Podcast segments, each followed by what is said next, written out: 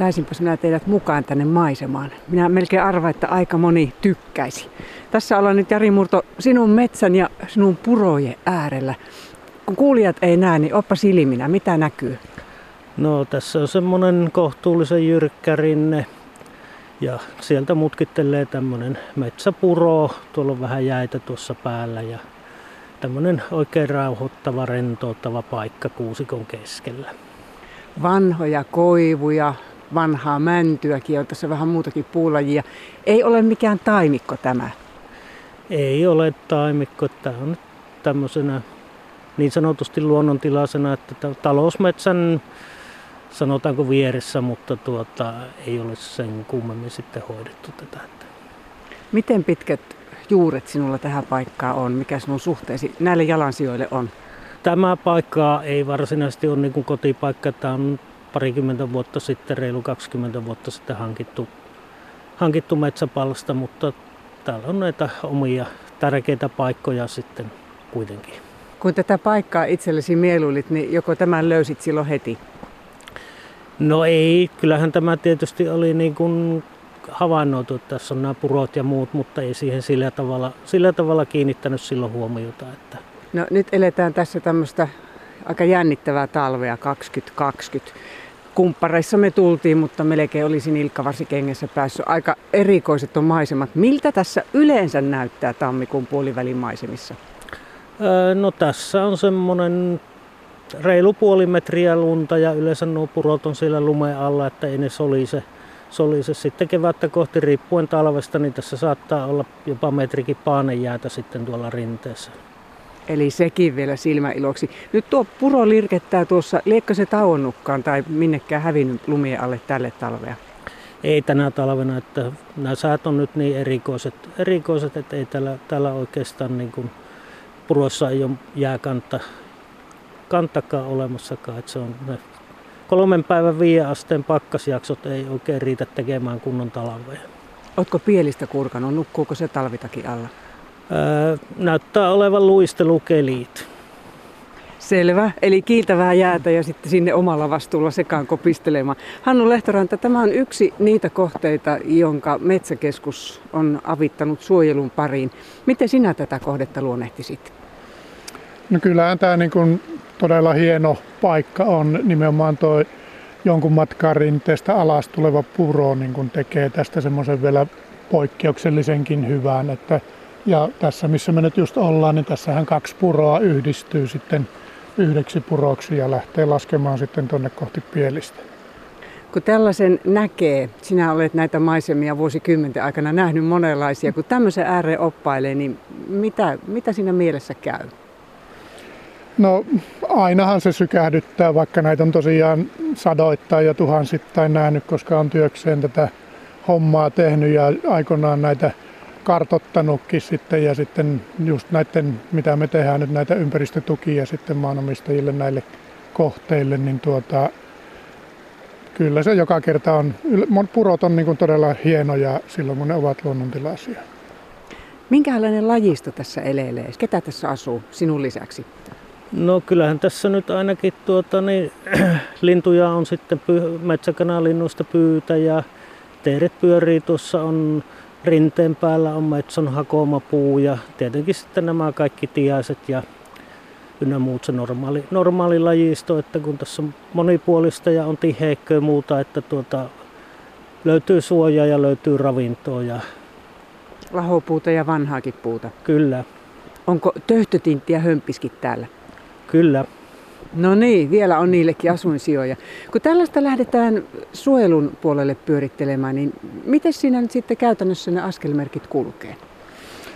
No ensinnäkin tietysti nämä, nämä luonnontilaiset ja luonnontilaisen kaltaiset kohteet, niin näähän on sitten jo metsälain kymppipykälällä suojeltuja kohteita, eli niissä on rajoitettu metsän käyttö niin kuin automaattisesti sitten.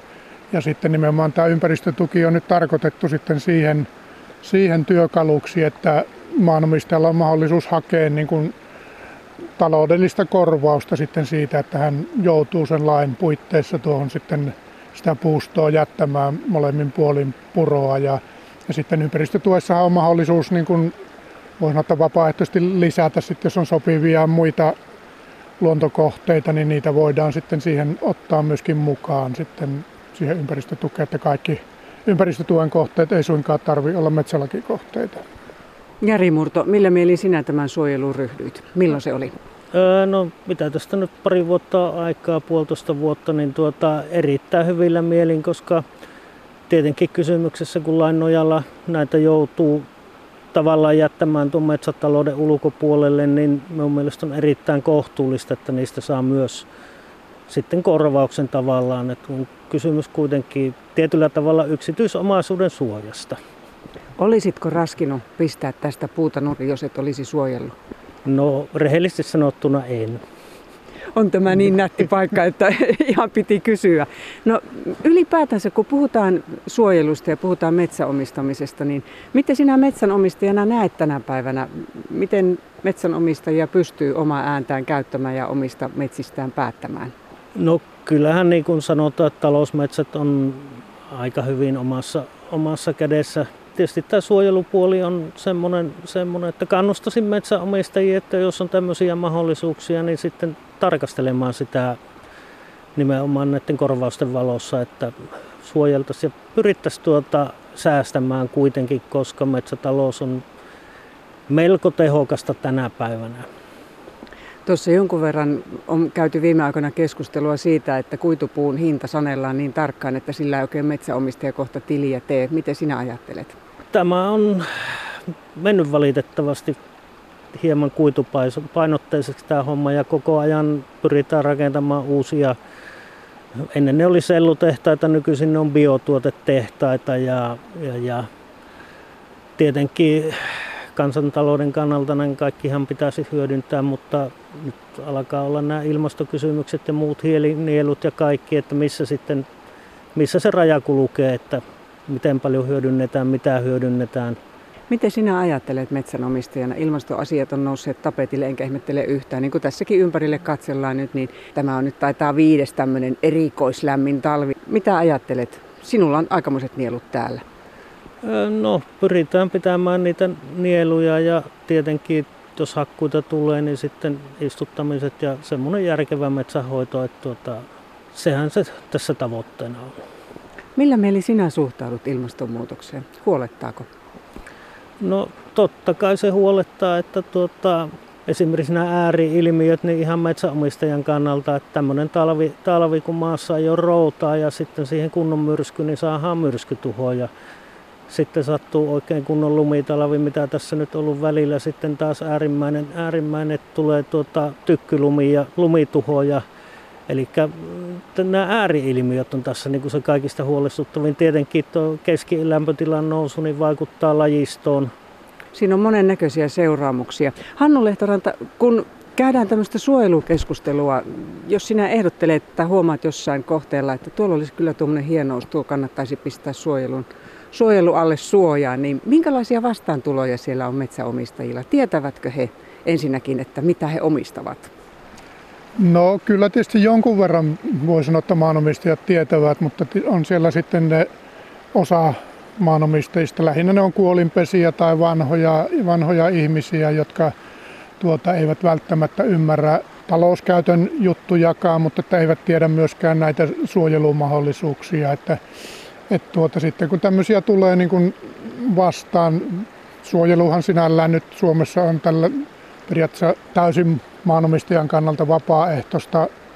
Nämä metsälain 10 pykäläkohteet on tietysti sille, että ne on laki, laki määritellyt, että mitä ne ovat ja tuota, ovat sitä kautta rajoitetun käytön piirissä, mutta sitten muuten niin kuin pysyvään suojeluun tai tähän ympäristötukeen niitä lisäalueita, niin se on sitten ihan maanomistajan harkinnassa. Toki me myöskin niin kuin voidaan maanomistajalle vinkata sitten, että sinulla olisi nyt tuossa semmoinen kohde, jota kannattaisi ehkä mahdollisesti harkita niin kuin hyödynnettäväksi sitten sen suojelun kautta, koska sitten pysyvässä suojelussa niin puustosta kuitenkin saa sen korvauksen aika täysmääräisenä ja siellähän se merkittävä etu on, että siinä saa sitten sen korvauksen kokonaan verottomana. Tässä ympäristötuessa korvaus on niin kuin paljon pienempi ja sitten tämä on verollista nykyisin, niin tuota, etenkin kuolinpesille ja tosiaan sellaisille maanomistajille, vanhemmille ihmisille tai kenellä nyt on vielä suht hakkaamattomat luonnontilaiset metsät, niin kyllä kehottaisin ihan harkitsemaan sitä, että ainakin tiedustelemaan, että mitkä olisi ne suojelusta saatavan rahoituksen mahdollisuudet.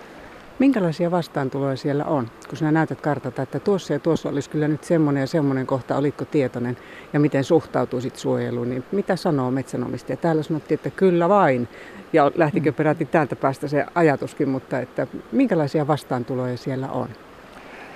No kyllä se aika suopeata ja yleensä niin kuin kiinnostuneita. Että tietysti kun metsälaki on ollut nyt jo vuodesta 1997 voimassa, että nyt suuri osa maanomistajista, kenellä niitä metsälakikohteita on, niin on jo niin kuin asiaan törmännyt ja tietää, mitä se tarkoittaa. Ja, ja sitten ympäristötukeen siitä asian miettiminen on tietysti sillä tavalla helppoa, että kun siinä on periaatteessa maanomistajalla on niin metsälakikohteella kaksi vaihtoehtoa, tuota, seisottaa se puusto siinä ilmaiseksi tai ottaa se ympäristötuki, niin tietysti silloin aina kiinnostus herää heti, kun tämän realiteetin kertoo. Ja, mutta sitten tietysti pysyvä suojelu, niin se on aina sitten, monet niin kuin miettii sitä, että rohkeneeko he tehdä tulevan sukupolven puolesta sen päätöksen ja laittaa pysyvään suojeluun, mutta tota, mä oon monet ihmiset pistänyt itse niin kuin miettimään, että jos niin kuin ajattelette sitä, että hakkaatte sen aukoksi ja tuota, siihen tulee sitten semmoinen tasaikäinen metsä, niin